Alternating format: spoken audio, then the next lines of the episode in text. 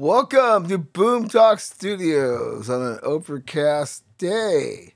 Overcast Friday afternoon. Fox Trotting in a Foxhole, Season 4, Episode 11, number 107 overall. Your faithful host here, Ken Harlan. As always, we thank the folks at www.purpleplanet.com for the wonderful theme music used in these podcasts. Thank the folks at Rode and Zoom for providing wonderful tools for, con- for content creation all around the world. Hey, bro, we got our eye on you. That new Rodecaster Pro 2 looks pretty snazzy, all sexy with the new design and the upgraded features. Definitely, hey, somebody out there, Rode, if you're hearing, I'd love to swap mine out for a new one. You want to sponsor the podcast? FTINFX at gmail.com. Want to come on? Same thing. Drop me a line, say hey, reach me on Facebook, meet me for a pint, whatever the case may be. Okay, folks, let's get to it. You know where we're going. The COVID Chronicles. Well, well, well. Cases are up, but reaction is pretty mild and non existent. No panic, no concern, big parties, big events. Meanwhile, the, the clearers out there, now that it's warm, sitting in the out on the park bench with a big igloo, right, of the HGH and, you know, the, the, the tray full of clear cream, Dianabol, all those things that are keeping it on the fringe of our landscape. And obviously, it wasn't a traumatic week in sports as far as COVID impacts are concerned. It's still lingering around nonetheless. What do we have? We have this is kind of uh, bizarre. We'll talk a little bit more in the night full of diamonds with the whole Josh Donaldson. That's right, Josh Donaldson of the Yankees and this whole Jackie Gate thing. He somehow mysteriously is on the COVID 19 after being in a racially tinged incident with the White Sox. I mean, you know, so I don't know. Maybe he did contract it, or, or they're just kind of trying to hope that this thing will blow over. As I, you know, will reiterate, kind of a bad excuse if you're using COVID to disguise somebody being a jerk. And it's really debatable how much of a jerk he actually was being. But we'll get to that later. As far as what I think are actual COVID impacts, let's start with the Twins. They placed their rookie star starting pitcher, Joe Ryan. He's joined the list after testing positive. You have a pair of Royals with center fielder Kyle Isbel and relief pitcher Amir Garrett being added to the list. The Guardians' ongoing problems with it continue as Franmil Reyes was added to this COVID 19 list. You also have the White Sox and Luis Robert also being added to the list, and Rockies relief pitcher Robert Stephenson as well. So you've got that going as far as MLB, is being the one American sport this week that had major impacts. Of course, that's not telling us what might be going on in the minor leagues or lower tiers of sport because heck, nobody puts any information as far as those leagues or organizations are concerned. I can tell you as far as across the way over at Roland Garros for the French Open, yeah, the second major on the, on the tennis Grand Slam circuit. Number two, Barbara Krejcikova was forced to exit this week after testing positive. Obviously, gotta protect everybody, and you know maybe the unvaccinated Joker passed it to her. Who knows, right? Right. But the case may being number two has to withdraw. Uh, bad break for her. Over there, as far as the senior U.S. Open that's supposed to be, not supposed to be, is going on this weekend. Steve Stricker, he's out as he tested positive for COVID. Hope my man, Mr. Stricker, stays safe there. He's, you know, little, some of us older folks, a little bit more susceptible to having some long term complications. So we hope he's a smooth ride and he's getting all the good treatment that's needed. Okay. So, like I said, not a lot going on, but it allows us to ask a couple of questions to round this segment out. And the first one would be as we head into year three of COVID, how will the decisions of the Kyries, Kirk Cousins, and other prominent athletes who have refused to be vaccinated, what's that going to look like? Same with, you know, on the college campuses, you know, anywhere where you have a locker room dy- dynamic. And even in competitions, you know, where it's more the individual sport. Now that we've had three years, we've had wisdom, we have knowledge, we have vaccines, we have protocols. We should have a roadmap or a blueprint regarding how to go about these things. What's it going to look like? Well, I think it's going to get pretty interesting, as Kyrie's situation sort of points out points to, where you would think Brooklyn would, given his talent, want to run it back with him. But you get the sense, at least reading the tea leaves through the media, they're not so. They're, they're not really down with bringing him back because of the pain in the ass him being not vaccinated. I wonder about a quarterback like a Kirk Cousins. What kind of pressure is that going to be put on him? And what happens should he come down with COVID 19 during an important stretch run of this 22, 20, I mean 2022 upcoming season? And, you know, what kind of trust do you have with folks? If you're a Cole Beasley who's refused to get vaccinated, our team's going to be reluctant to bring you on, even though you're one of the better slot receivers in the game. Yes, and what are the leagues? If you're the colleges, are you going to have, you've talked tough before and have wavered, but in year three, what is it going to look like if games somehow had to be canceled? And the numbers suggest things are going up, right? I mean, nobody's alarmed. I think it has to do with being va- vaccinated for the most part as a population and developing some size of herd immunity, why we're not having hardcore hospitalizations. But with the big summer of competitions, concert tours, Phish tour starts tonight, for example. Are we walking into a summer of super spreader events? Because this is really the first real summer of being. I'm back! We back, bitches! Because everything that's been postponed, like the World Championships, will be here very soon. The World Cup later in the year. Big summer. And unlike the past couple of years where it's been a hodgepodge of being there, being masked up, none of that's going to be happening. So, a whole new reality. And it's going to be interesting when we get to about 100 days from now what it all looks like because we're going to have a better sense. All right, folks, we will be back with the 43K view on the other side.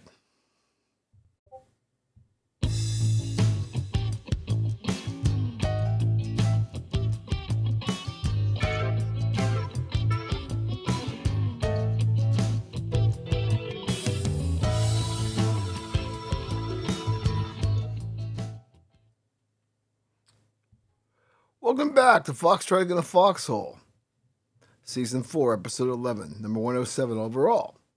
All right, it's early in the afternoon, a little bit cloudy, so I think we'll just leave the Gulfstream 550 parked and instead fire up the drones for the high view above the campuses of America this week. So, what do we got going on? Well, when we last spoke, we were talking about Saban, Jimbo, and Neon Dion, all showing that BDE. You it's, you know, the land of the outlaws, NIL, and transfer portal. Well, fortunately, the talk kind of quieted down. Oh, it's per- it's still simmering in the pot. But I think that with all the fireworks last week, you know, leave it to Lane Kiffin, he's probably thinking, man, how come I ain't getting no props? And you know, he's been somebody who has been on the sidelines, even prior to this, as we've talked about in previous podcasts. you know, always sort of putting a little kerosene on the uh, uh, up on the flame just to get you know a reaction. And I mean, I love that he has his take in terms of you know, is you know the big dogs, guys like Jimbo and Saban, obviously, who can offer lots of NIL. Right, the, the the limitations coming from them, and even I think, as far as Saban goes, in terms of you know, Alabama's a power, but when you start talking about like you know Texas oil, and if if, if, if Silicon Valley gave a crap about college sports, imagine what Cal and Stanford can do. We obviously know what Nike can do for a school uh, like Oregon, and you know some of the other other uh, programs that they have helped build prop up as well, and the Oregon model. Anyway, Jimbo claims he only gave out one NIL deal for this year's recruiting class. What do we think about that? I don't think about it. I mean, I love all of these guys. And like I said, we're talking the big dogs. Trying to get out front and just say our program stands, you know, for stands alone.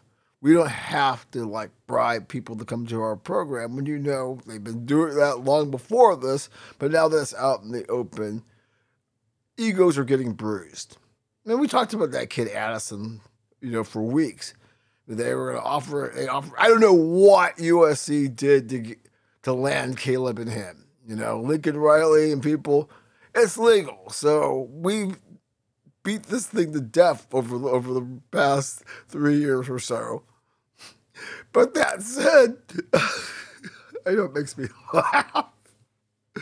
That you know, you're trying to tell me, you yeah, you're not offering the NIL deal, but the boosters are. You remember that movie, um, Blue Chips? Yeah, with Nick Nolte and Shaq and Penny Hardaway and blah blah blah. But yeah, when the guy comes up to Marcus Johnson and goes, "Oh, yeah, it's just friends of the part. It's just friends of the program." when friends of the program can, can operate behind the curtain and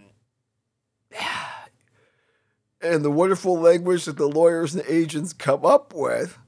I mean, of course you're offering sweetheart. You are offering a sweetheart deal, but friends of the program are, and you can sit there and act all high and mighty, and the NCAA and its whole well, we're gonna do retroactive punishments I'd love to see it because I'm sure we would have a we'd have a jacket about I don't know, maybe five encyclopedia volumes worth of just people illing and doing things that would even shock a cynical, you know, lot like my, that I belong to.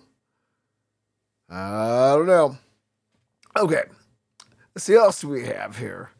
I think it was really funny that, uh, speaking of Jimbo and Nick, well, a, a Texas A&M recruit transfers to Bama. I, I forget what the kid's name is, but why did he drop on Twitter? I think it was, "We at war, bitches."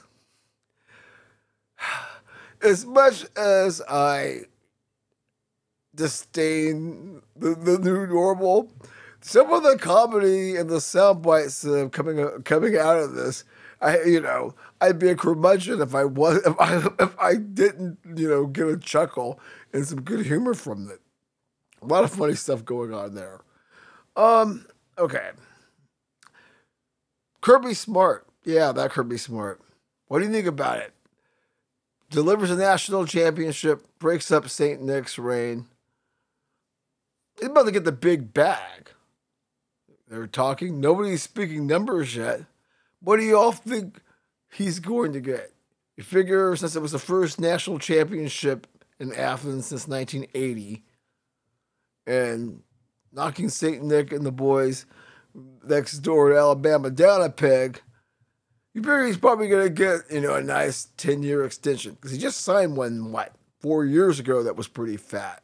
But now that you delivered, you know, the natty, you got to figure they'll probably extend him to what, 2033? I just gotta wonder what the number is in terms of what he'll be making a year. Yeah, I know the WSM scream and yell. This is why we shouldn't have one complaint against NIL and the transfer portal. And I say it's an it, it's an oranges to raisins kind of argument. But go on, WSM. Keep doing what it is that you do. Okay. Are we surprised? Speaking of Georgia, Kirby Smart, you know, like to you know segue these things together like a good set list. You think about all the backlash with Herschel Walker? Yes, that Herschel Walker, Heisman Trophy winner as a freshman at the University of Georgia back in 1980. Hey, when they last won the national championship until this year. I mean, winning the primary in the uh, GOP, of course and people just really losing their mind. You know, obviously, someone like me who follows social media platforms and some of the chatter that you pick up in, in other platforms and mediums. Um, you know, I, this is just strictly from the sports community of folks that are getting chastised because they put Bulldogs first and will support their man you know, because he's a bulldog for life. I get that sort of thing. Not necessarily the wisest thing to make your political uh, choices on, but when it comes to loyalty down there, and I'm sure when the time comes when one of these Bama boys wants to run for a major office in that state, the same effect will happen. I mean, obviously he's gonna have to be pretty big because I if you were old enough to remember the era of Bo Jackson and Herschel Walker, those guys were larger than life. And so it's not surprising, even in a state like Georgia, that you are getting, you know, people of all walks of life who are just like saying, I remember Herschel. He got that Heisman, yo. That was our quarterback, Buck Belue. Hey, I remember those. I, I remember that stuff. Anyway, yeah, I just thought it was funny to watch people really melting down as far as you know separating the man from the politician that's Trump's buddy is you know trying to get this right wing spree. The guy's been pretty successful, you know, in his post football life, but yet you have this certain group that's supposed to be um, appreciative of the hard work of folks, but instead want to belittle him that he's some illiterate tool for, for the right, which, if you know about him, he's a little bit more than that. You don't have to agree with his politics, and I think you should be able to separate the politics from what the guy accomplished on the football field. Call me crazy, call me wild. That's just how I see it. Okay. How about the Sugar Bowl?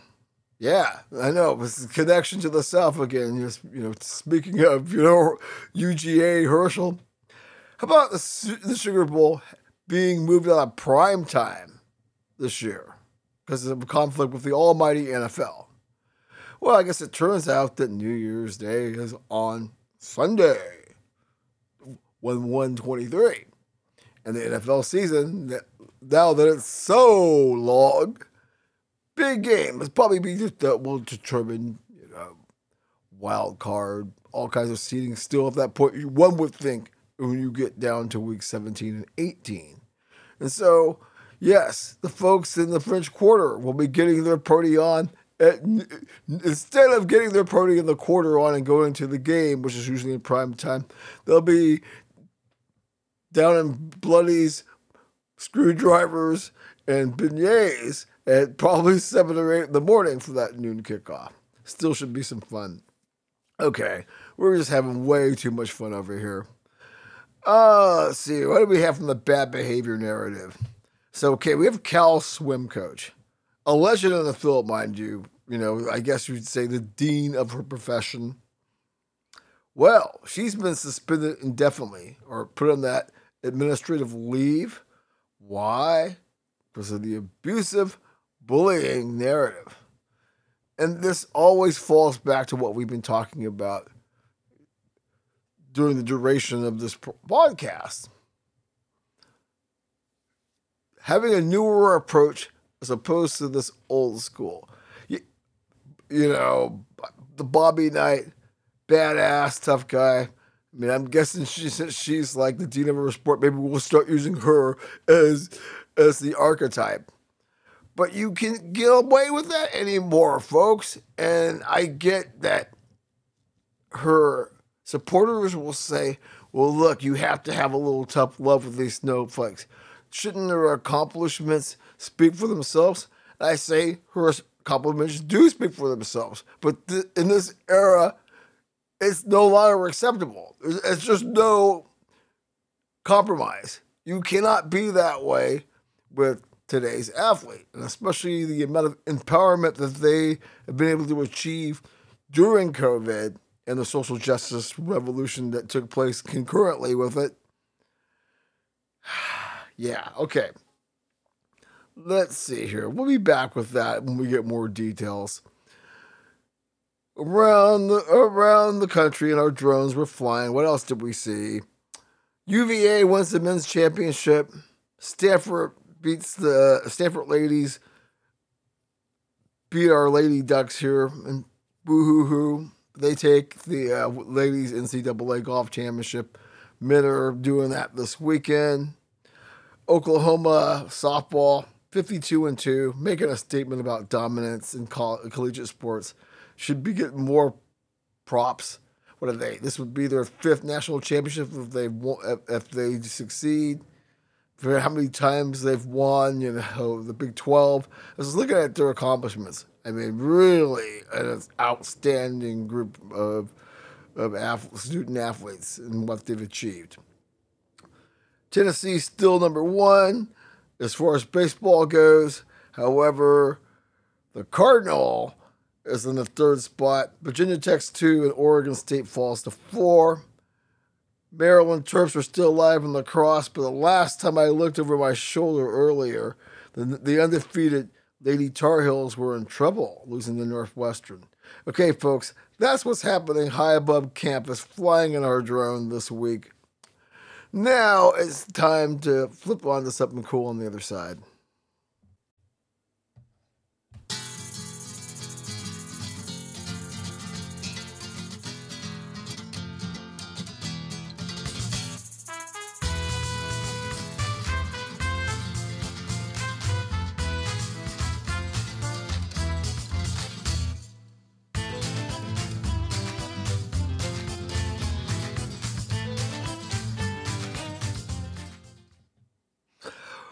Welcome back to Fox Trotting in a Foxhole, Season 4, Episode 11. 107 overall. Looking at a little NFL live. Anyways, time for one of our favorite segments something you should probably know, or things that went on in the world of sports in the past week that you might care about. Well, major championship last weekend, as we were telling you, we were at the halfway point and how did the weekend end up? We had another one of those classic, you know, like Arnold Palmer did at Cherry Hills back in 1960, rally from seven down as the field falls apart. Yeah, that happened. Justin Thomas storms back from seven strokes behind to capture the PGA Championship at Southern Hills. And of course, we'll always remember Mr. Pereira's collapse kind of reminiscent of, of Jean Van de Velde many years ago in the Open. Yeah, I mean, you go to the, you know, the 18th tee, the 272nd hole, blah, blah, blah, you know, all that good stuff. And, you know, the 272nd hole, the 72nd hole. And, yeah, bogey and just uh, fall, fall hit the water, can't get it together to make the playoff, and you're sitting there just bewildered. You know, it was sad to see, but these things happen. You know, that's why when you have a chance. And he didn't shoot that well in the final round, anyways. Right, there were many opportunities where you don't leave it on the 18th, which was playing, I think, the hardest hole on the course for the tournament. And, you know, lo and behold. And, you know, Thomas and Zach Zalatoris, great playoff, but you know, obviously when you you you come back from seven down, you're feeling it. You know, Will Zalatoris, was you know, put up a good show, but in the end, yeah, props to Mr. Thomas winning the second major of the year. Um, you know, Rory melted down. Okay, Rory boy, well, you know, how do I say this? I've been saying it for a while too. If you've been listening to this podcast, you know about this wave of major champions going back the last ten years. You know, these guys get on a hot streak, win two or three majors in a row, then disappear. And Rory's one of those guys that he occasionally will give you that that flash of what made him great, you know, back in 2014, 2015, you know, whatever the hell it was. And you saw that over the weekend, as, on the last podcast, he was lighting it up. And I think as you got to the weekend and it sort of got away from him, his frustrations really bubbled over. Saw with Jordan Spieth more agony. Brooks Koepka, he he seems like he's bouncing back from from an injury. He didn't look too happy out there. Point being is, yeah, you know these people who all are supposed to be the next Tiger or the next major, uh, I don't know, dominant player in the sport, all seem to have a quick moment and then money, pressure, women, whatever the case may be, they seem to kind of fade right back into the pack. Just saying. And there's a lot of people that fit into that category right now. All right. Great weekend of golf, even if they were charging $8 for a Michelob Ultra. Over in F1, Spanish Grand Prix, gee, rinse, wash, and repeat. Mad Max for Verstappen. Mr. Hamilton finishes fifth. Still kind of just like, bad car, got other things to talk about. So yeah, it's really been about Mad Max. This is thus far. Ryan Blaney wins the NASCAR All Star race at Charlotte. Scott Dixon takes the pole for the Indianapolis 500 that'll be this weekend, reaching speeds of 234 miles an hour on his magic run to get the pole. Pretty cool there. Over on the boxing side of the universe, you've got Canelo. That's right, coming off of that defeat he says now he will complete the trip the trilogy with Triple G, and then stage a rematch with Bivol. Makes sense. I like that kind of steered approach. Give it that boxing, you know, like NASCAR, hasn't completely faded away, but you really have to be paying attention to know anything's going on. And having some bouts that we can look forward to. And, you know, anytime Canelo steps in the ring, it definitely um, energizes certain fan bases. So yeah, two big fights with Canelo in the next year. We got no problem with that. In the actual ring, Janibek Alimkhanuly wins the WBO middleweight belt via technical knockout of Danny Dignum in the second round in Vegas. A lot going on in Vegas this weekend, obviously, with UFC Fight Night going on at the Apex. And the big story there would be the matchup of bantamweights that we were talking about a little bit last week. Ketlen Vieira stunning Holly Holm via decision. Now, this was supposed to be Holm's coming back party as far as being a force in the MMA world. Yeah, it's going to be a little bit harder now. I guess the fight of the night was in the welterweights. It saw Santiago Ponzinibbio winning by decision over Michael Vieira. Okay. Then we have something that uh, is, I thought was interesting. We're always bringing up equal pay when it's applicable, at least if, as far as my perspective is concerned. And you know, I think we saw something this week that sort of understands the gap and and why the ladies should be irritated and why they need to continue their fight nonstop. So I'm always bringing up what happens at auction. So Serena broke her record as one of her cards was was recently auctioned off. This is trading cards, mind you, for two hundred seventy thousand dollars, which is a record. And she held the old record. I think it was one hundred ninety eight before that. watch some perspective. I've told you about some of the ridiculous numbers on the men's side of the equation, but just for perspective, a flawed, one of a kind Brady rookie card just went for 396k at auction. This is a flawed Brady rookie card versus two, Serena setting the standard for women at $270,000 for a trading card. Just something we're keeping an eye on and making note of. And obviously, when it comes to the ongoing story of Brittney Griner, Griner, you saw her wife and others pushing for President Biden and Vice President Harris to take more action. Yeah, I, I, it, it, at this point, it's got it's kind of ridiculous when you think about the crime, or if it's a crime in your mind. It apparently is in Russia.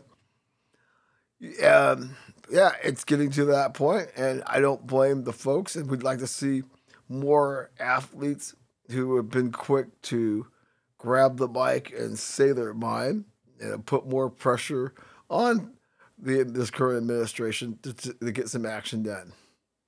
Reasonable enough, one has to think as far as what are we at 100 days and counting?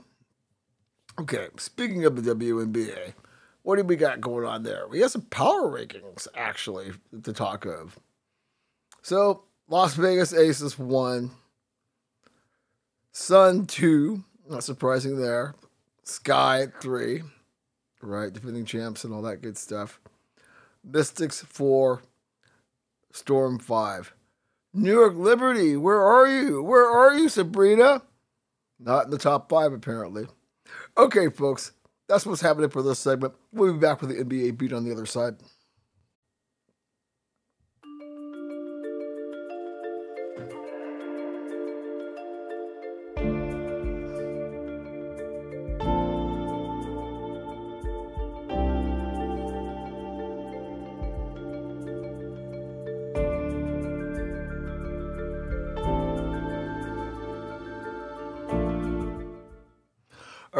Back to Fox Trotting in a Foxhole, Season 4, Episode 11, 107 overall. Your faithful host, Ken Harlan here. Time for some NBA beat.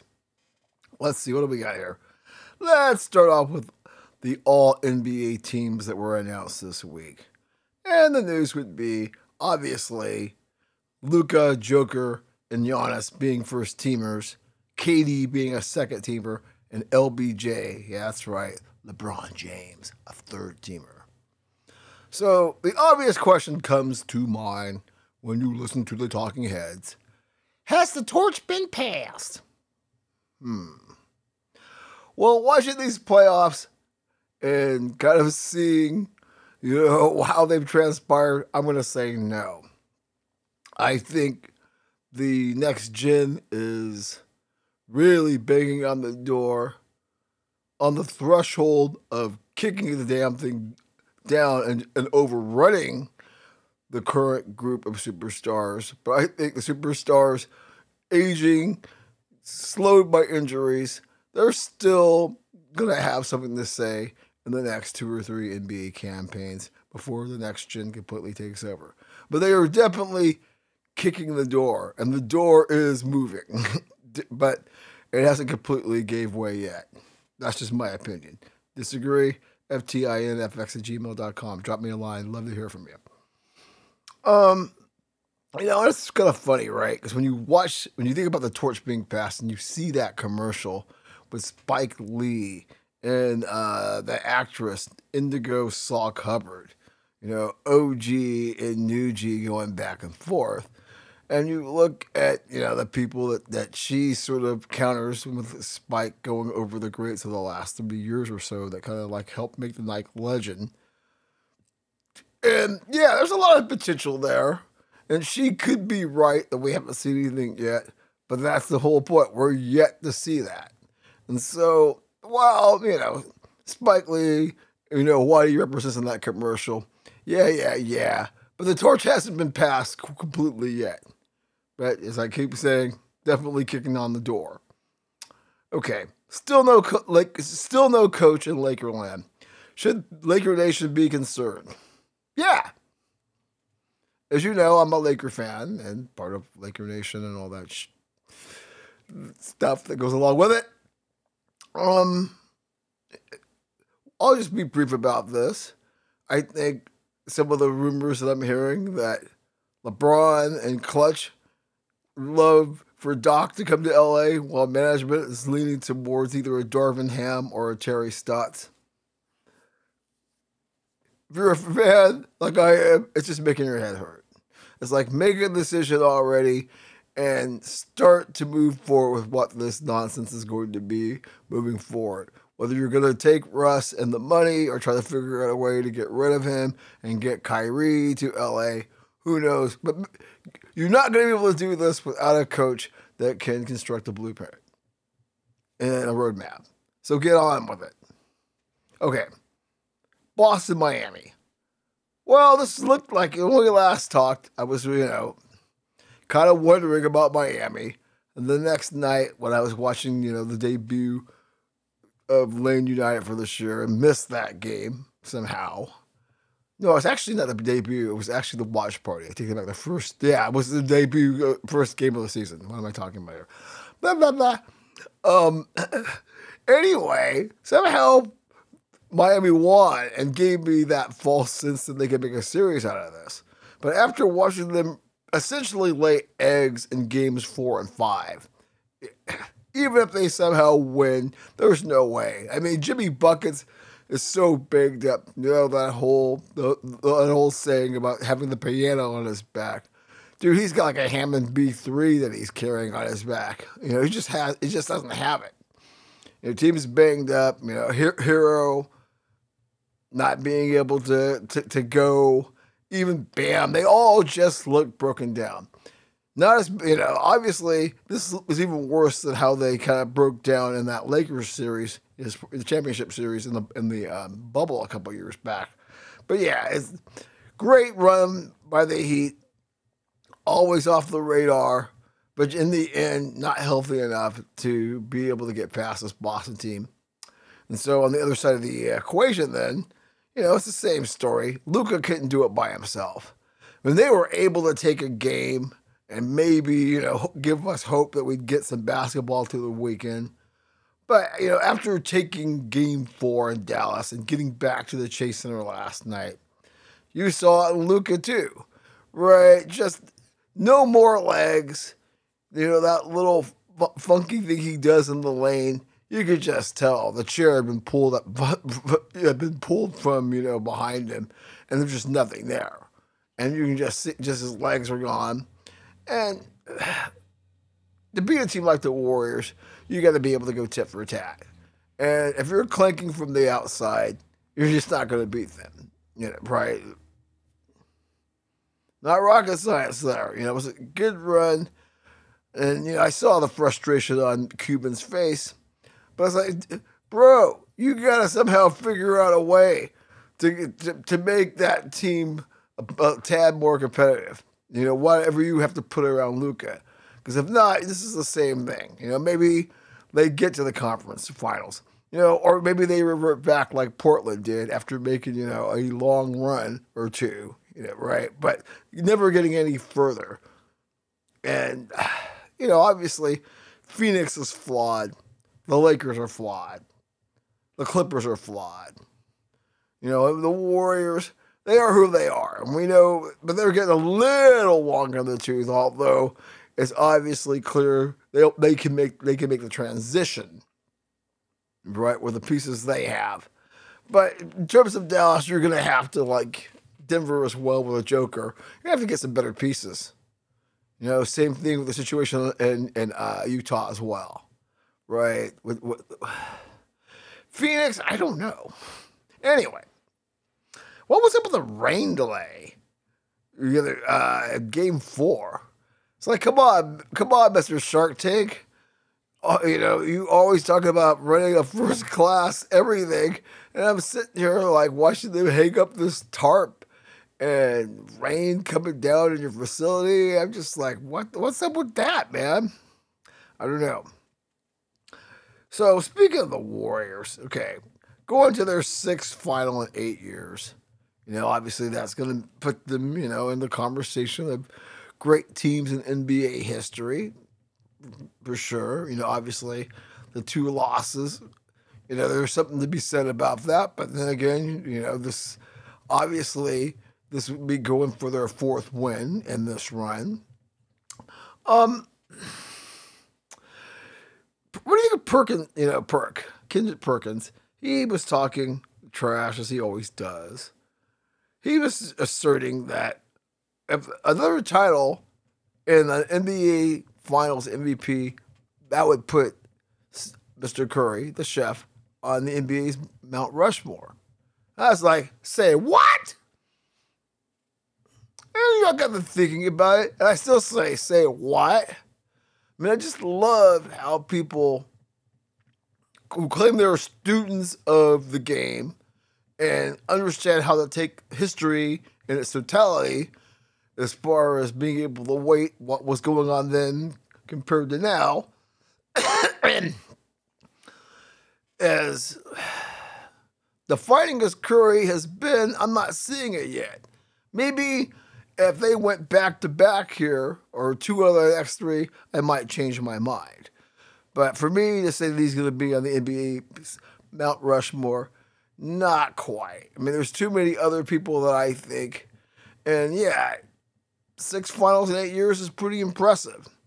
And if they get a fourth win in that time, yeah, I mean, he gets some honorable mention, but he wouldn't get on my Mount Rushmore. Okay, folks, we'll be back with a night full of diamonds and a little NHL playoff update on the other side.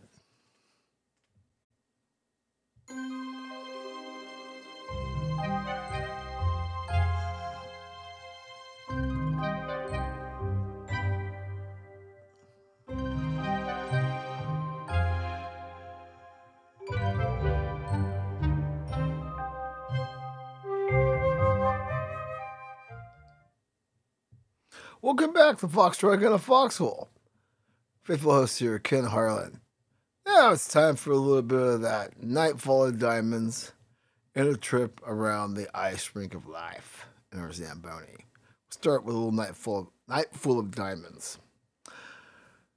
Well, that one of the intro, you know, we, would be remiss to bring up the tragic events that happened down in Texas this past week um, you know, obviously, a lot of other forums that can get into more detail as far as what did or didn't happen and what should happen moving forward. And the sports world definitely took to the social media platforms to get the message out.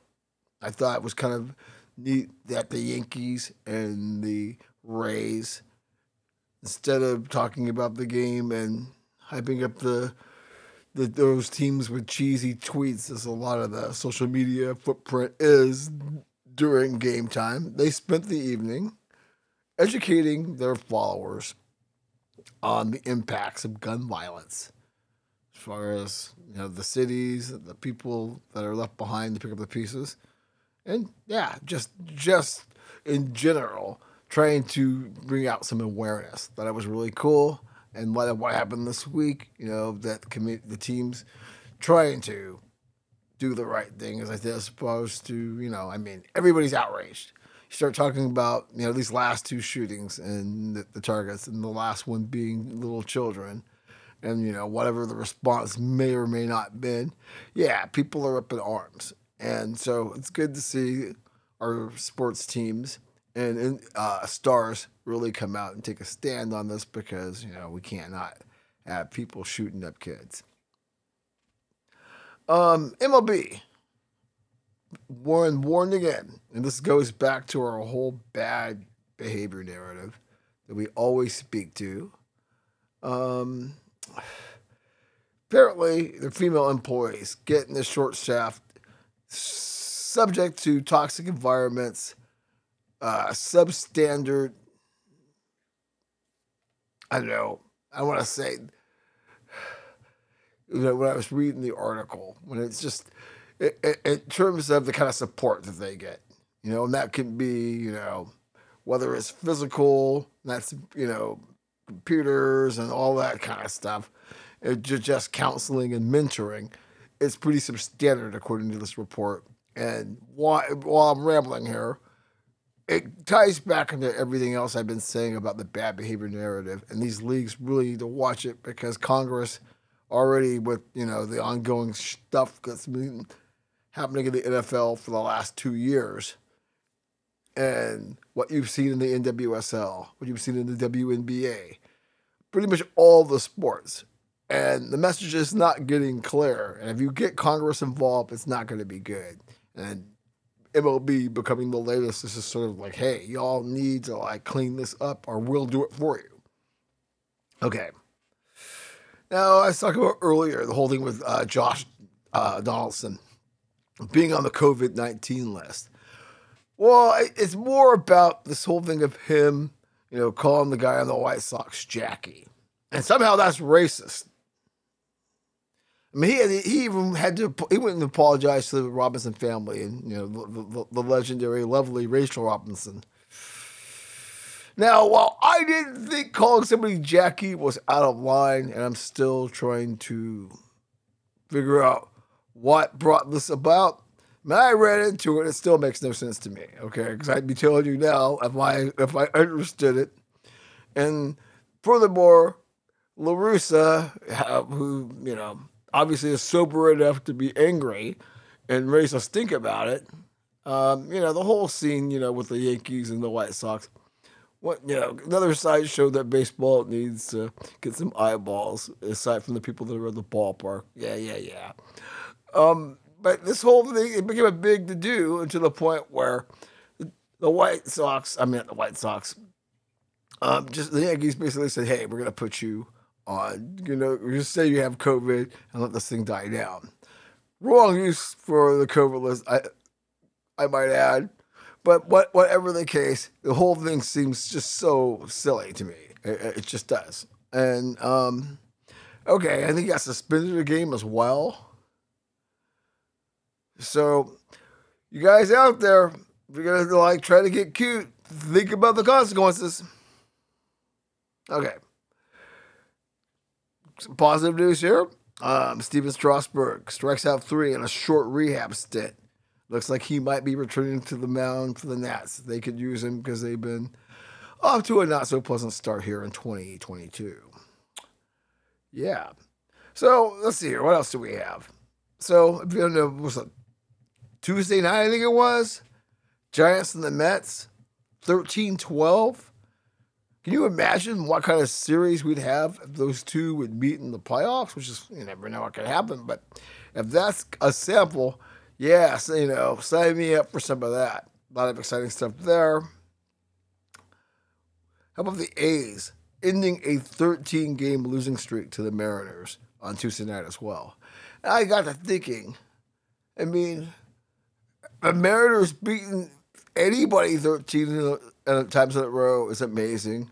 And then the, the A's losing to the Mariners 13 times in a row might even be more astounding. Yeah, the things you find out during the week.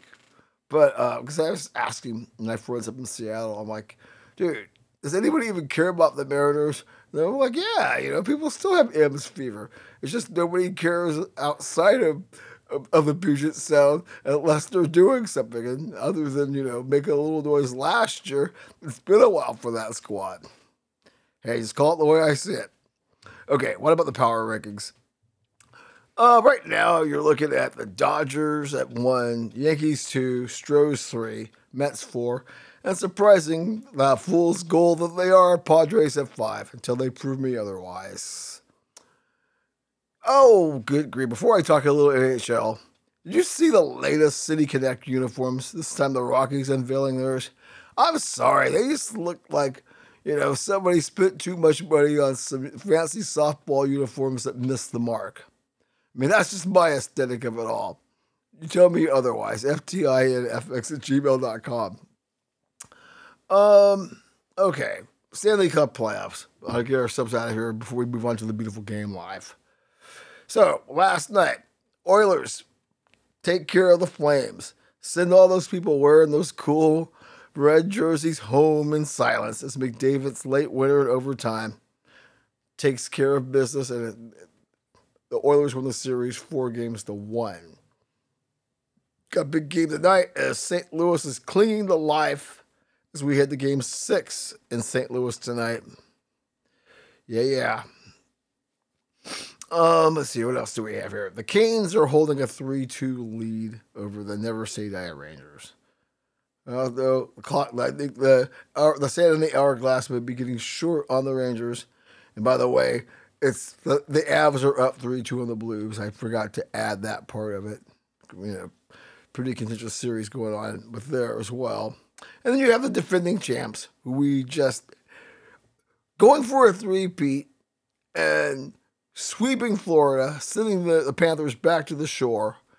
They have to be probably the least talked about team that's going for a three-peat that I've ever seen in my entire life. And I know hockey's not the glamour sport, never has been, you know, even when Edmonton and the Islanders were racking up all those championships, the Penguins. But still, for a team going for a three-peat, and just completely never moving the needle. If I wasn't doing this podcast, I'd probably have no idea they were going for a three-peat. But here they are after another sweep. All right, folks, we'll be back with a beautiful game life on the other side.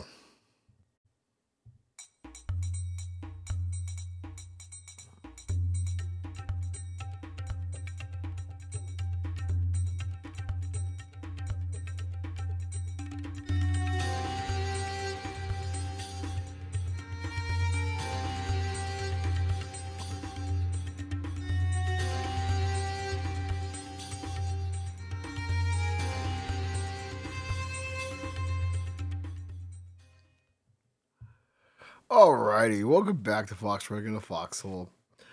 Time for that segment where we look at what's going on pitch side, offside. Haha, look at this. I'm watching on Around the Horn these Rockies uniforms, and yes, it looks like somebody who spent too much money on softball uniforms that just do not hit the mark. Just me, not liking it. Okay, beautiful game live. So the stunner of, of you know the last weekend of competition in Europe. Always a fantastic day, full of drama and beautiful scenes, pitch sides. It was pretty much absurd at the beginning of the day when Mr. Mbappe finally made the announcement that everybody in the football world had been waiting for. He's staying in Paris. And what an upset it is so much to say about this, but I'm not going to go too overboard. You know, obviously, I have my own skin in the game as far as that's concerned what, what I wanted to see for my, my favorite club, Paris Saint Germain. Uh, the fallout is just insane from the Madridistas just being livid. Mbappe's everything but a child of God. Mr. Tebas, La Liga head, trying to take action against PSG, just acting like a petulant four year old, basically. And, you know, just in general, that somehow this outfit in Paris can can lure away Messi, Neymar, and keep Mbappe from going to Spain. And with Ronaldo gone, yes, as we've said quite a bit on this podcast. There is a lack of star power in La Liga, and Tebas is losing his mind to the point where, I mean, he always does this, but there seems to be a lot more rancor as far as his rant is concerned. And yeah, it was something, you know, right? As we follow the story, and you know that at one point, Real, even though Kylian could have left Paris on a free, offered 200 million to, to get this over with because they knew the pull of staying in his home club might be too strong. And in the end, yes, PSG probably did offer a lot. Leonardo's gone. okay, I'm sure Pochettino's on his way out. But as Kylian said, it wasn't completely all about the money. Right? That even though he has a special relationship with Madrid, he is a Paris kid. And yes, Real Madrid and its 13 UCLs and 35 La Liga titles. Sure, having him is great, but they already have a legacy. But to be able to win the first UCL and all the great things he can do for France. It's bigger for France for Mbappe to stay. I know the hardcore Madridistas don't want to believe that or even conceive that, but that's really what it comes down to. Okay. We'll, we'll be talking about this in the weeks to come as far as the Madridistas and their bitter reaction. Lewandowski still insisting he does not want to return to Munich, even though he is still under contract. Well, I have a feeling he will end up in Spain because in order for Spain to somehow save face after Watt's transfer, not to mention Mr. Haaland ending up in Manchester City, yeah, I would say some way, if possible, given the financial instability supposedly of the big clubs in Spain. But like Lee was, he says he's had enough. He definitely has had his time in Germany. You know, obviously with Dortmund before, and now this you know run which produced a Champions League title during the pandemic for Bayern Munich.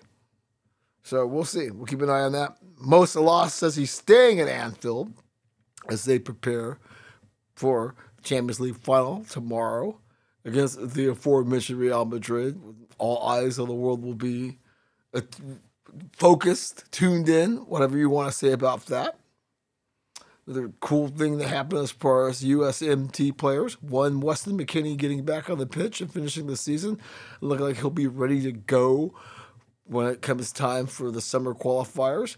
But how about Mr. Brendan Aaronson? That's right. After Leeds United starves off relegation and Marsch decides to bring somebody he, the man he coached at Red Bull Salzburg, uh, up to the Premier League. So he'll be playing for Leeds United next year in the upper tier. Wonderful stuff as we want to see all of our, our domestic kids who are playing in Europe get meaningful minutes, you know, as we get closer to the World Cup later this year and ultimately the one in 2026 that will be here. That was a lot. Okay, pitch side we had the first ever final for the Nations League. And sure enough, as much as we pick on Jose, there's Jose. That's right, the chosen one lifting another trophy as Roma takes out Feyenoord Rotterdam 1 0. Yeah, it was great scenes over there. It was in, it was in um, God, what country was that in? See, I'm already drawing a blank here in my mind. Armenia was no, wasn't Armenia. Albania. Yes, a lot of good scenes there. Sure, you know, it was midday. Of course, CBS Sports Network didn't have it. I had to watch it on TUDN. Wasn't happy about that. So, um, last day of the EPL, Manchester City rallies from two down to snatch the title from the Reds, who thought they were about to pounce on it. But no, sirree. Pep puts another EPL title in the trophy case. Yeah, great scenes, obviously, in Manchester City. Okay, what else do we have? You know, obviously, tough for Burnley getting regulated. You saw it coming. Folks in Blackburn basically peeing on themselves that they'll get to be to, get to play the Dingles a couple of times next year, and the financial plight that they're in. Okay, then we've got over in Serie A the Rossoneri won their first Scudetto since 2010. Zlatan stole the show, obviously, you know, being the, the person that he is, and kept it going all week, talking about how he played the season without any ACL. He does have to have surgery, and he will be out for eight or nine months. And at 40, it's always a question. But with Zlatan, you don't question the Zlatan. We'll see him again. His question is where. Um, okay what do we have here? Major party at the Parc des Princes, obviously with the Mbappe signing. He drops a hot trick, which, you know, was surreal. I think the bigger, um, joyous, and also bittersweet moment was the send off for Angel Di Maria as he's played his last game for Paris. Great scenes, you know, just the tears. He was able to score a goal in his final game for the park. Uh, you know, just the fans you know, I'll get to that in the uh, in the next segment. But yeah, it was it was an interesting moment in Paris as PSG wraps up. You know, it, it, had already won the title, but the coronation. Uh, okay, what else do we have here? you know, the games will begin, right? MLS. LAFC got a big win on the road, came from behind in the rain to take Columbus, so they retake the top position, which is kind of a, you know, a, a byproduct of the Verde. That's right, Austin FC. Only being able to muster a draw against nine man Orlando City at the Q2. The Rebs bring Cincinnati back to earth about time. Tough loss for them at, at the TQL, the TQL. Nashville and Five Stripes drew at the new crib, Music City. Um, stuns Red Bull New York at home, which I thought was pretty eye opening. The Rapids made it 23 in a row, unbeaten at Dick's Sporting Goods Park. As Seattle still trying to awaken from the Moet Blues after winning SCCL. Um, you know, the Galaxy, I thought, took a very bad loss at Houston. More on the Galaxy here in a second. Union get an impressive win late at Portland as we thought Portland had turned the corner, but, you know, not quite. Uh, New York City taking care of business, and 32K sees Charlotte take down the Whitecaps. Okay, Open Cup, round of 16 the other night. A lot of crazy stuff happens. So we had Nashville City fending off a very stubborn Louisville City 11. Great showing there from the USL Championship squad. You have Oklahoma City. Oklahoma City, come on. Orlando City advances on penalties over Inter. So great, you know, so up and down week there for Orlando City. Red Bull New York, up and down week, as having trouble in the league, but in the cup they handle their business, taking out Charlotte 3 1. Big story Union Omaha, the USL 1 squad. That's right, the third tier, knocking out the Loons to keep their magic run alive. New York City takes out the Rebs in extra time. Sporting Kansas City still showing improved form, rally to take out Houston. And here's the big one. In El, uh, an El Trafico, much Hollywood beforehand in the U.S. Open Cup, the Galaxy smacks LAFC down 3 1. Hardcore stuff if you're an LAFC fan. I'll have a little bit more about that in a closer look. But yes, the Galaxy move on to the next round. LAFC once again going home in the quiet. And also, the Quake 74 getting knocked out by USL Championship side Sacramento Republic. So, yeah, tough night for some MLS teams in the US Open Cup. Okay. And then lastly, got, you know, I'm going to the Lane United game tonight, home opener against Capital FC. Checked out their opener on the road last week against newly minted Ballard FC. Not good. Gave up like five goals. They scored one right as I got out to you know unlock my bike. Go figure. But yeah, I'm looking forward to checking this out later tonight. All right, folks, we'll be back with a closer look on the other side.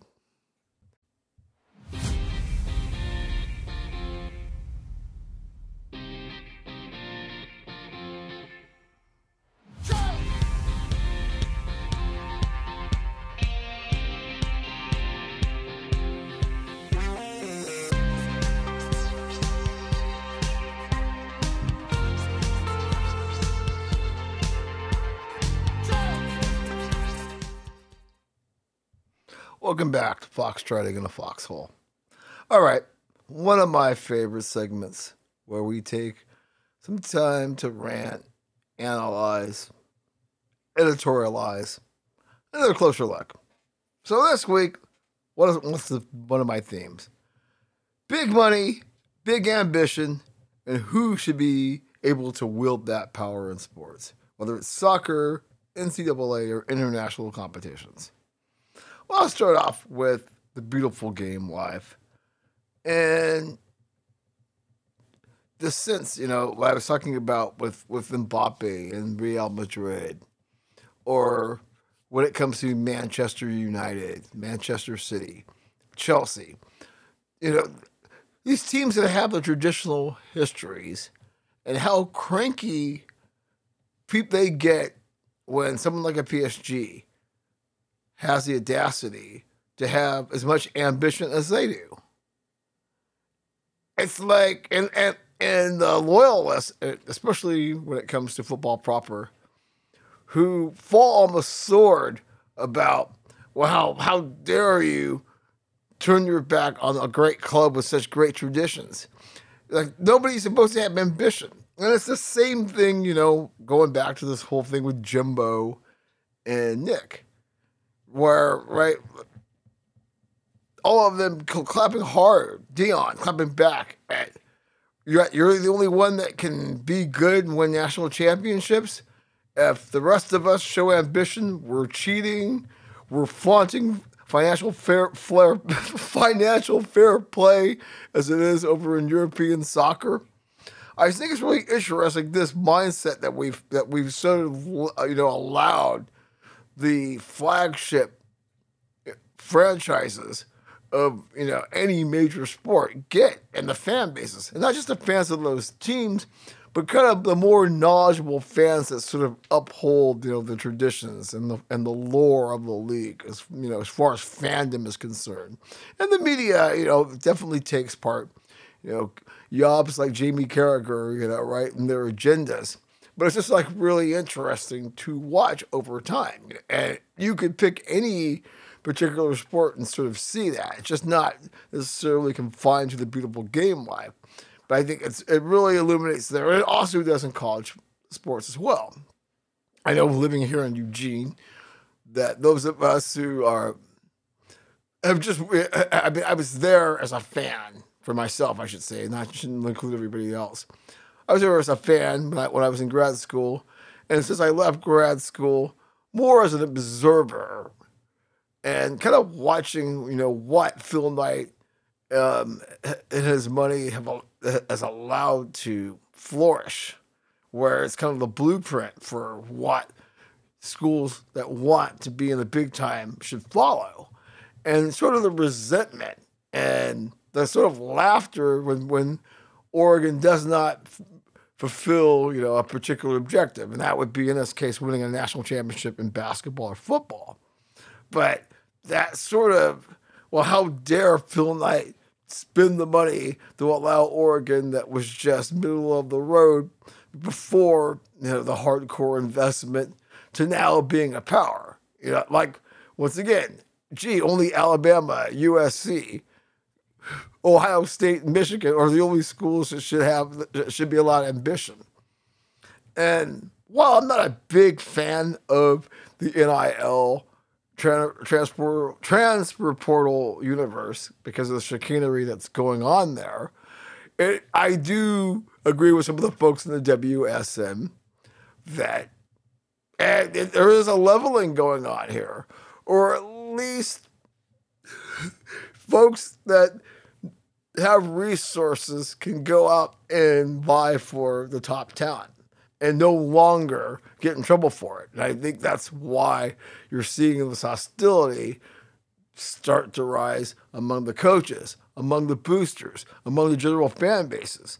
So we're heading for some interesting stuff. Okay, let me flip the switch here at the halfway point of this segment. The modern meltdown in sports. Fan bases. Now, for me, I'm, I can tell this story through the lens of a couple of teams that I follow.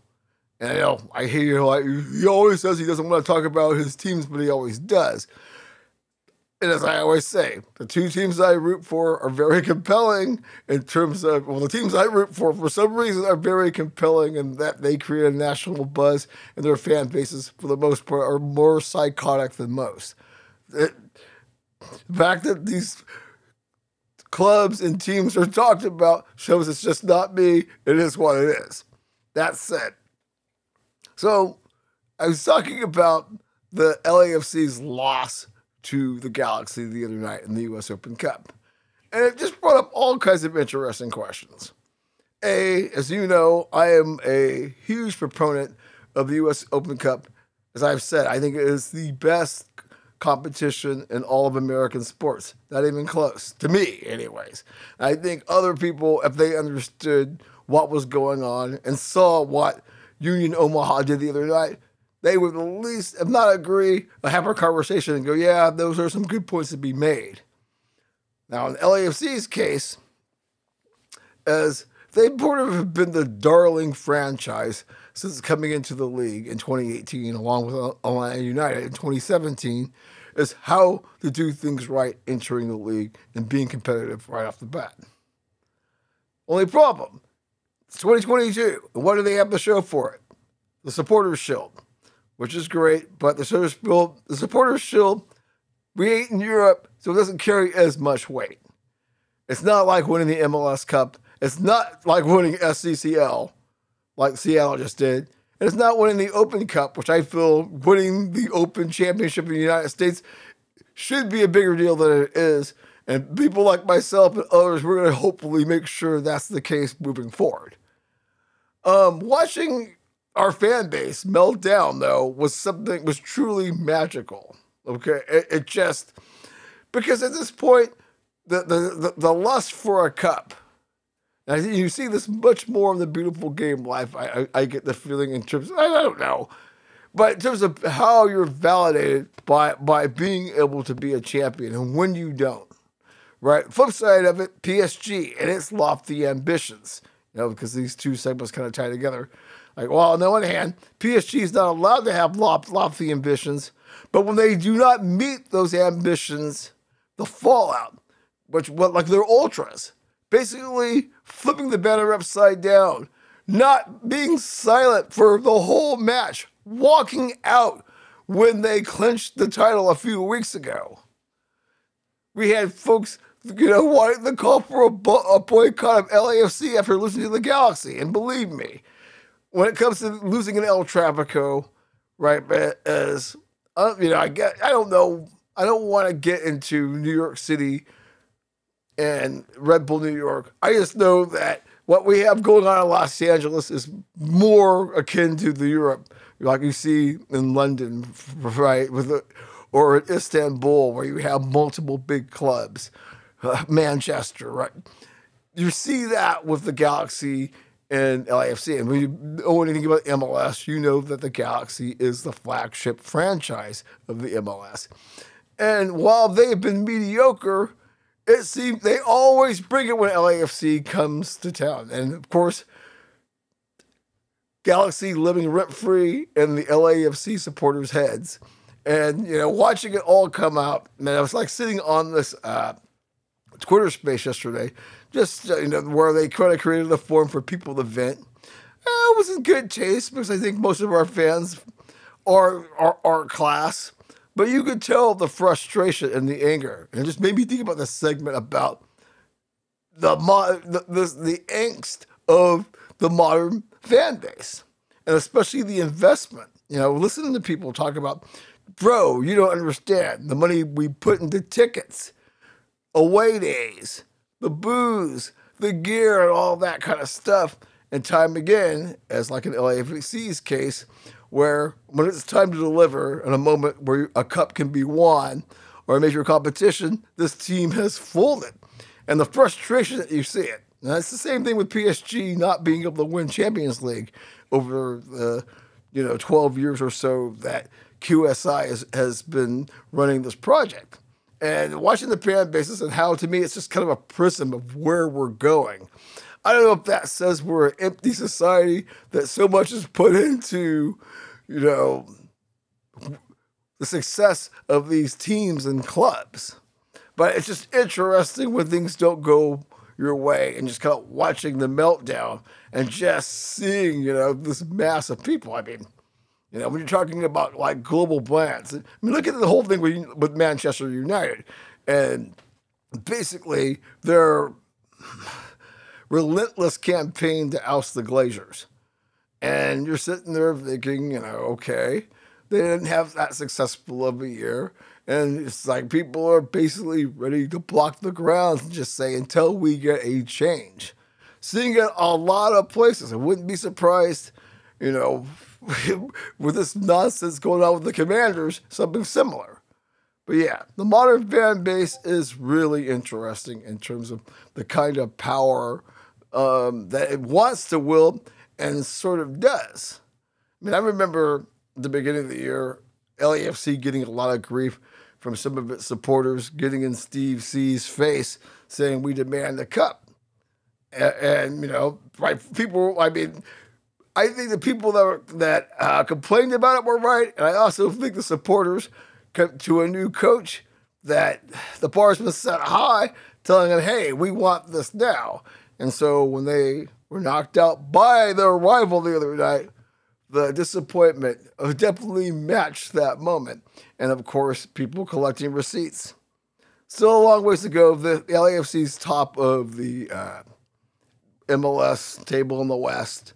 PSG won its league, so it's not the end of the world.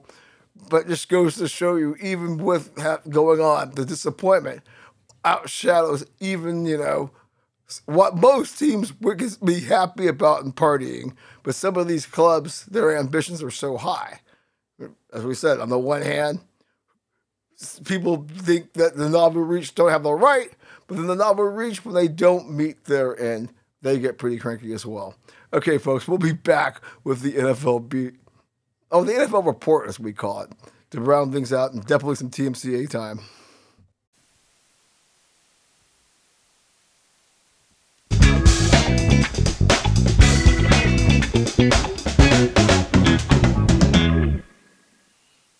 Right, welcome back to Fox Trotting in a Foxhole. Well, this is one of those Saturdays now where we have to have an addendum. Since I was out last night at the uh, United game, I didn't get a chance to like do a deep dive, and a lot of things happened which would make no sense to release the podcast, and some of the things I talked about would be contradicted. So here is the addendum. So what do we have? Jimmy Buckets goes for 47, 9, and 8 to keep the Heat alive, forcing a game 7 on Sunday. Well, what can I tell you? A, just like last week when I was at the Reds watch party and I missed the last time Miami won, the same thing happened last night. So I don't know really what to say other than if Miami should figure out a way to have me be busy tomorrow tomorrow afternoon, so I can't watch them somehow pull one out of their behind as they did last night. But yes, there's going to be a game seven there. Pretty exciting. And the other thing that we were talking about earlier, well, Laker Nation now has a coach, and apparently LeBron has bought in, as Darvin Ham will be the next coach of the Lakers from all the talking heads conversations that I've been able to take in and just what little I've talked with Laker fans, everybody seems to be happy about this. They feel like the roster definitely needs help for Ham to be successful, but for once, the Lakers are not being crumbed on for making a bad decision. Universally, people think this is a good job, uh, a good hire akin to what Boston did with their hire, and you see how that's paying off dividends. But also, everyone agrees that with the roster issues, a lot of work for in front of Darvin Ham. But uh, we're really happy to see that he got the job. What else do we have? Oh, I think it's really interesting to see League One boss Vincent Labrune clapping back at Mr. Javier Tebas and basically saying that his comments are shameful and kind of make him look like a clown and really pointing out some of the financial improprieties that are going on over in La Liga. Just basically telling him, dude, clean up your own house before you stop commenting on a player that was already in our league that resigned in our league. Good for him. Uh, let's see here. Oh, yeah. Avalanche finish off the Blues. They will move on to face the Oilers. St. Louis put up a, serious fight to extend the series, but in the end, the Avs get a late goal, and now this will be pretty exciting to watch Colorado and Edmonton square off. Okay. So one more point I need to, to, I would uh, speaking of the whole Miami Boston series, did Draymond Green dig Golden State's grave by basically throwing dirt on the Heat's grave and saying it's not going to matter because that's who we're, we're going to be playing Boston in the finals. Maybe so. I the one thing we can say about Jimmy buckets, you better not sleep on the guy. So we'll see if the if uh, Draymond's head talking with the uh, TNT crew comes back to bite him in the butt, especially if somehow Miami survives Game Seven, which in a weird way I think they will. Okay, so getting ready to flip the channel here. This is watching some USFL. Notice I have nothing to say about that league these days. I'm trying to watch a game, but it's UCL time. They're actually going to give an hour and a half pregame show, so that's gonna that's pretty nice. The CBS, as far as it's have you know having the rights, CBS, Paramount, not that whole nonsense. But yeah, I'm looking forward to it. Anyways, quit rambling. What is your pick? Well, I'm gonna have to go with Liverpool that's my, my gut feeling. But the reality is, I'm not bidding against Real Madrid. Not what they've done in this Champions League run. And I just feel that after what happened to them with Mbappe and everything else going on, not to mention when you can knock out PSG, Chelsea, at Manchester City, and if you get Liverpool truly a murderer's row, you know, one of the greatest runs probably in, in the competition. So I think Real Madrid's going to win, although I'm pulling for Liverpool. But yeah, I think the Madridistas are going to have a party tonight. Uh, lastly, so how did my night out at Civic Park go? Well, I'll tell you what. Uh, the Lane United played a lot better last night against a opposition that historically has been pretty good. You know, Capital FC, formerly known as the Trump. Well, started out as Capital FC, became Timbers 23 and now the Timbers kind of abandoned them, so now they're Capital FC again. I thought the uh, Lane United kids, even though it, it, seemed you know there was a talent gap, they had their opportunities, but a much better showing. I think you folks should get out to Civic Park, check the Reds out. Great experience. We'd love to have you. And hopefully, one of these days, we'll be able to get enough support that we can move up to USL One.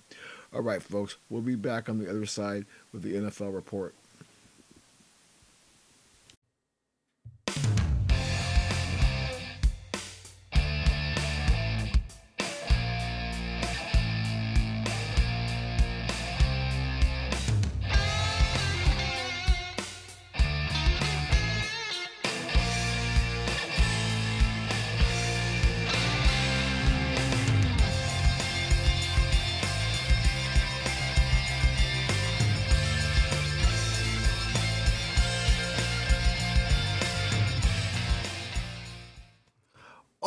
Right, folks, let's get you out of here with a little NFL report and some TMCA time.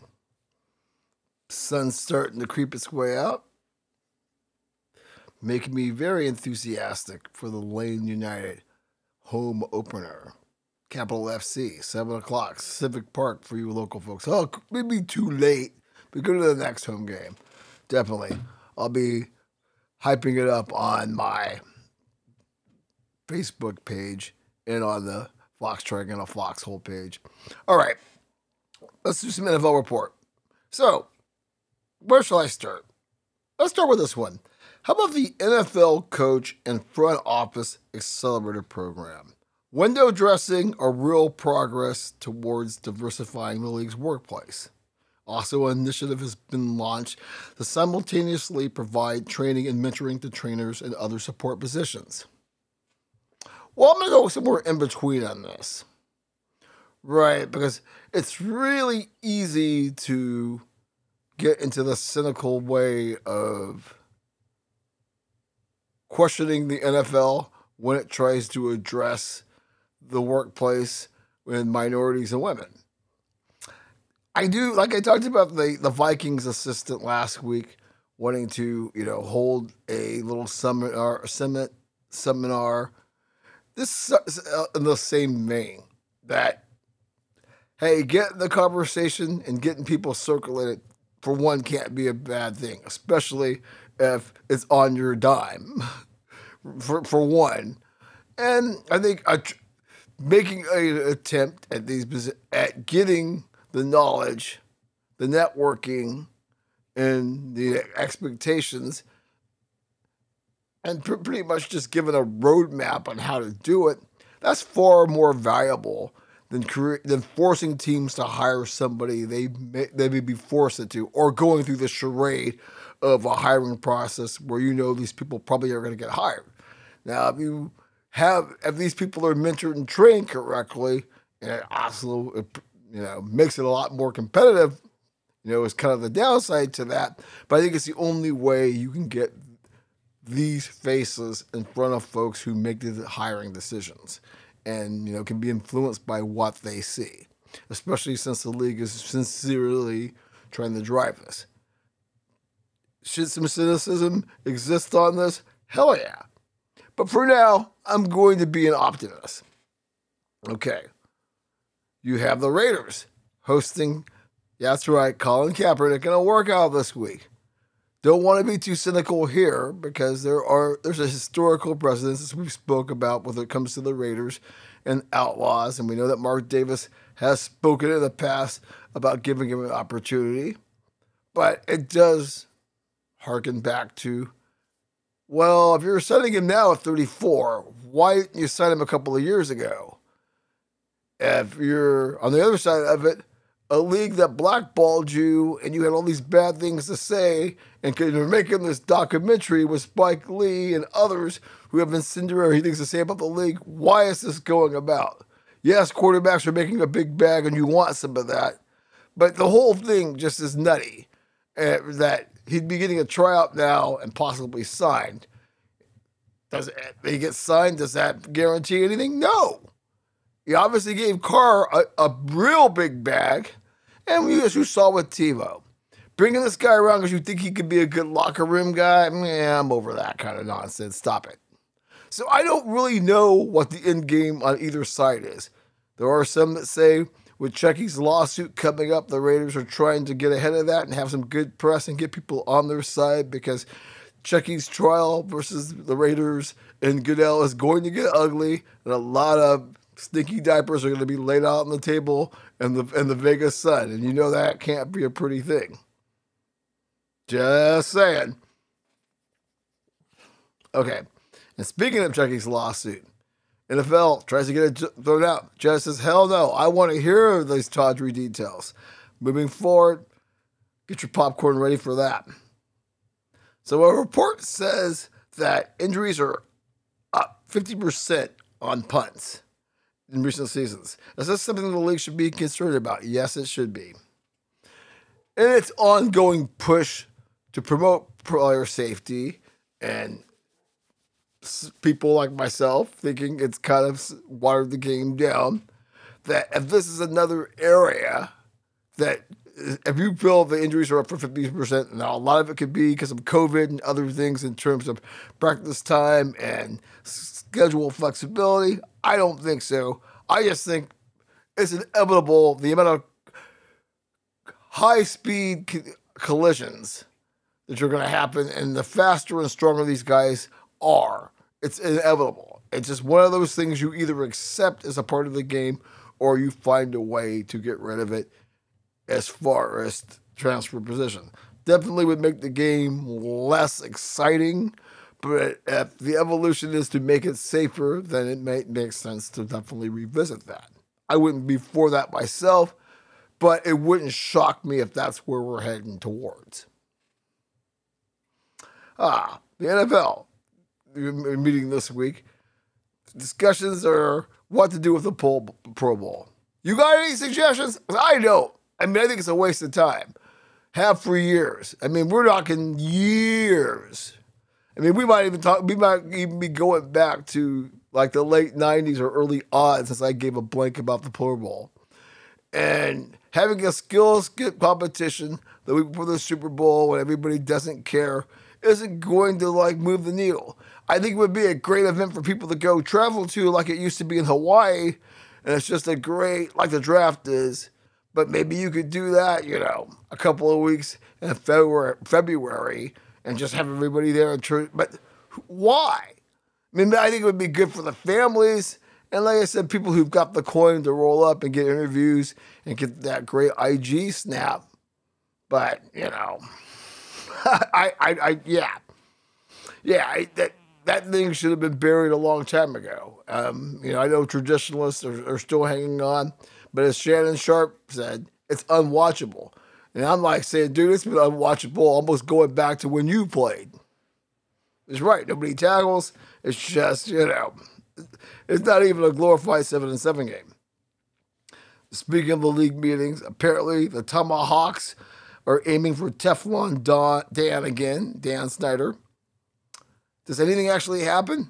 I have no idea. Every time I think nothing will happen, um, the stink oozes from the ground and the Tomahawk missiles are, are aimed. I do think if if it's a shoddy way of trying to take ownership from him, he's gonna fight back. And like this Chucky lawsuit, this is going to expose a lot of skeletons and a lot of rot under the bark. So everyone be careful, you know, as far as the ground you tread there. Big talk about the stadium as the as the Commanders apparently have spent hundred million dollars to for land for a concept stadium to be built out somewhere in suburban Virginia. Either it's what is it, Woodbridge or Dumfries. A lot of complaints there, but then again, as I always say to people, if you live in the West Coast, well, most folks, I mean, the trend, yes, is a, a stadium in a city would be more ideal, but we know that's kind of hard now, especially in DC. With you know, if you're going to build the hub, you need space, and you also need, you know, a state and a municipal government that's willing to like give you all kinds of deals and make it happen. So keep an eye on that, but not too many people are happy about that. Folks in Maryland are like, yeah, when can I get on the Ravens bandwagon? Okay. Deshaun, speaking of Maryland, I mean, now that he's, I don't know, what did I say? Anyways, we're talking about Deshaun Cleveland, excuse me. We're all over the place here. His Deshaun Watson's accusers come out on HBO and say his contract and the NFL's handling of the situation is a total slap in the face. Yeah, I mean, it's interesting because you, you've got people who are doing damage control, trying to, you know, make it out to there's a misunderstanding here. Women are just like, oh no, this dude's a bad dude. And you all giving him, you know, the most ridiculous contract it says volumes about what a shitty league you guys are upholding here. Still haven't figured out what kind of suspension Deshaun's looking at. Yeah, interesting situation with this guy. I don't know, you know, what to make if you don't have any charges. You know, there's that conduct policy, the code of conduct. Anyway. So, in another weird twist of fate, how about Nick Foles going to back up Matt Ryan? I'm thinking, okay, Nick Foles, you're not really a starter anymore, even though you have a ring, unlike a lot of people in this league. And you're going to back up Matt Ryan. And uh, yeah, the whole situation with Indianapolis with Carson Wentz going to the aforementioned Commanders. This yeah, it just gets odder by the minute.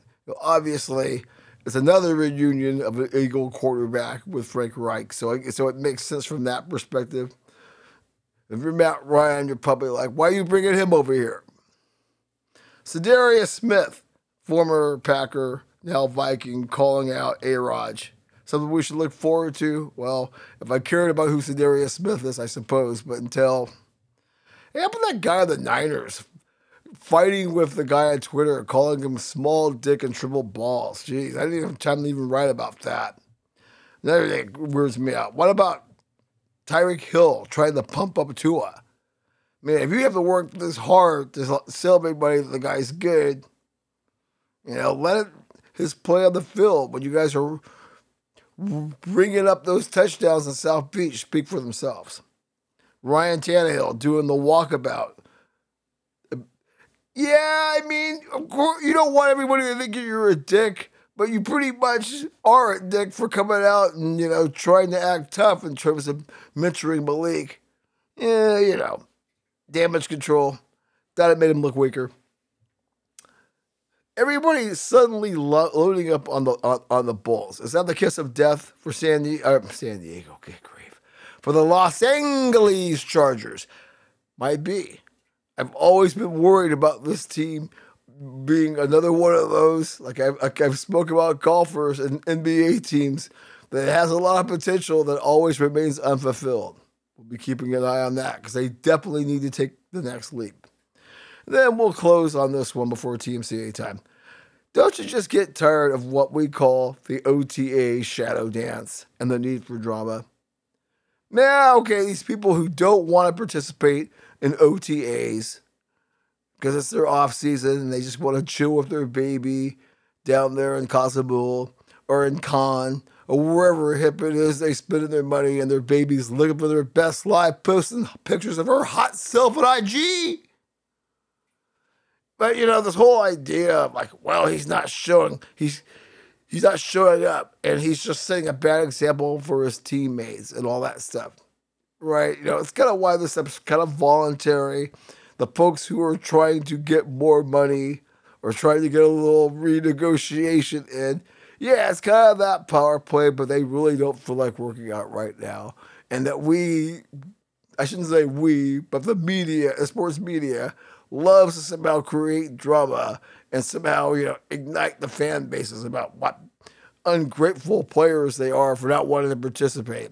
Yeah, I just think it's so unnecessary. Okay, let's lead that into some TMCA time, you know, where we give up the stainless steel bowls of the smelly varieties for people whose actions during the week were deserving, or if you're just that, if you're just that person. The fools that attacked Aston Villa and be Aston Villa players, even the even Noel Gallagher had his nose busted following Manchester City wrapping up the EPL title last week at the Etihad. Come on, folks. You know, are they gonna have the band pitch storming uh, right because of the save? I mean, it was bad. I mean, the referee was at peril, all kinds of stuff. You know, the, the uh, some of the Villa players, one of the guys got injured as well. I know the soccer community was appalled. Bad look. Enjoy winning the EPL trophy. Shouldn't that be enough? Do you have to act a fool, throwing cheap shots at people? Ugh. I think the fans hurling racist taunts and threats to Av center Azim Kadri same story. Yeah, it was unfortunate the injury caused, but let's not get racial. Let's not threaten the man. Let's not threaten his faith. Come on, people, be better. Um, I'm gonna give one out to. Let me see here. So we're gonna give the uh, Manchester City fans. We're just gonna give them an XL. We'll give them two because that was stupid. We'll give the fans, you know, hurling the racist taunts to Nazem. We'll give them two as well. No place for that. I'm going to give complimentaries on this one. I'm going to agree with Kirk Herbstreit. The idiots that yell after every tee shot, especially at major championships, deserve one. It was funny 50 years ago. Now, no, no. It's just like, okay, you're going to do it anyways. And they made Kirk Herbstreit out to be in some, you know, boomer slash ex wire who just needs to, like, you know, sip on his Johnnie Walker Blue and be quiet. No, I think he's got a point there. Um, okay. XL for sure for Javier Tebas, the leader of La Liga, acting like a petulant bitch over the Mbappe snub and just going to all lengths to just show what a power freak he is. You know, complaining, you know, calling PSG everything but the devil when he was part of the same group that tried to lead the breakout, but somehow PSG is destroying football. Wonderful. Yeah, you get an XL. Um, I'm going to have to give the Calgary Stampede an XL stainless steel bowl of the smelliest varieties for suspending Brandon Langley for dotting that airline attendant's eye. I don't know if you saw this viral where the airline, excuse me, there was an altercation airline attendant was talking shit, and Langley lit him up like a Christmas tree. Well, the Stampede apparently thought that was unbecoming, so now he has to be suspended. And I just thought that was bad. I think we're going to give two XLs to that Karen that was harassing the, the Clippers, Norman Powell, at the gym. What is wrong with you, racist, idiot Karens? And especially telling an NBA player to go back to Africa. What the hell is wrong with you? Okay. Two XLs as well for the clown that stole the ball that Aaron Judge gave to the kid at Yankee Stadium earlier this week.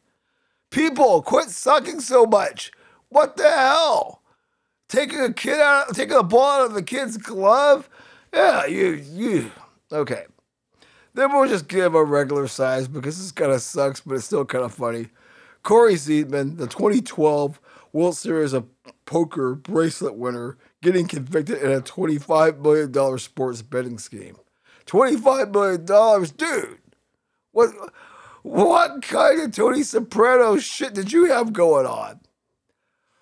All right, folks, somehow we've got to the end. 107 of these now in the can. We'll probably be back in seven or eight days as always. As I said before, the numbers are going up, and this is going to be the summer of fun in the sun. So be careful, be sane. Please have as many adult beverages and other kinds of fun that you can. If you're local, get your ass out to the Lane United game tonight. It's going to be a lot of fun. You won't know that. Go to the next home game. Anyways, we will see you in about a week or so.